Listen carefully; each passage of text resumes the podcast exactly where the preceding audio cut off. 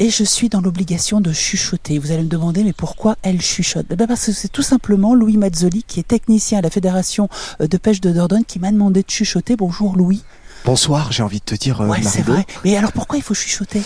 Parce qu'on arrive en fin de journée Ouais. et puis euh, la nature est en train de se reposer un petit peu.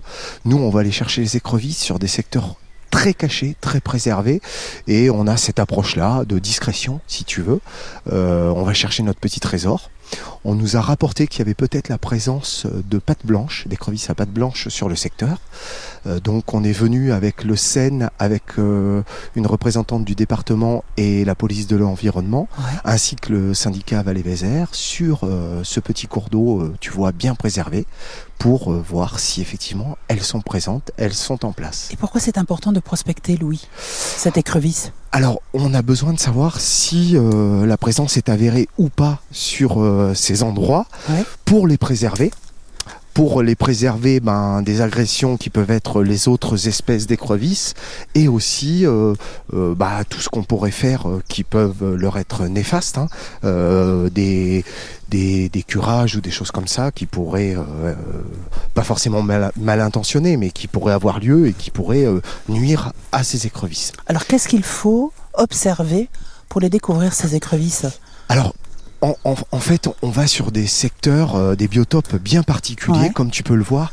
Là, on a la présence d'un tout petit cours d'eau. Ouais. Euh, T'avances pas trop. Alors, avant d'a- d'arriver, tu l'as vu, on a fait désinfecter les bottes, Absolument. on s'est désinfecté les mains, Ouais. parce que on peut avoir la présence de certains germes sur nous et transmettre à ces espèces, euh, à cette espèce qui est très fragile, des maladies. Donc, on a des précautions. Euh, on a mis tout en œuvre justement pour éviter euh, de transmettre quoi que ce soit. Et là, tu vois, donc on est sur un petit cours d'eau où il y a très très peu d'eau. L'eau est très fraîche. Euh, ça coule très doucement. On est euh, sur une végétation qui est presque fermée. Mhm. Donc ça, ça c'est propice, c'est c'est parfait pour cette espèce. On va travailler d'aval en amont. On va essayer de voir au plus bas de la rivière si on en trouve et on va remonter tout doucement le cours d'eau vers la source. Pourquoi dans ce sens-là?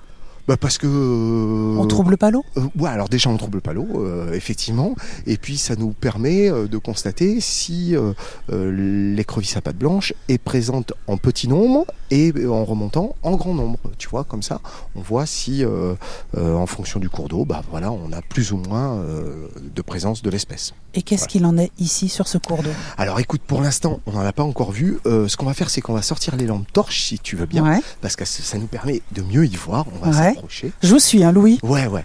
Alors, là, tu vois, ça s'y prête pas mal.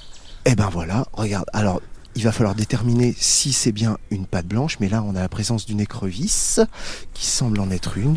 Elle est beaucoup plus claire, un peu, tu vois, gris-verte à la lumière de la lampe torche, Ouais. tu vois. On va prendre une petite épuisette désinfectée, Ouais. on va la mettre dedans pour l'observer. On va regarder si elle correspond bien euh, justement aux Euh, et puis après, bah, on va essayer de voir si on retrouve cette espèce tout au long du cours d'eau. Je vous tends l'épuisette Ouais, merci Marido. Là, on y va.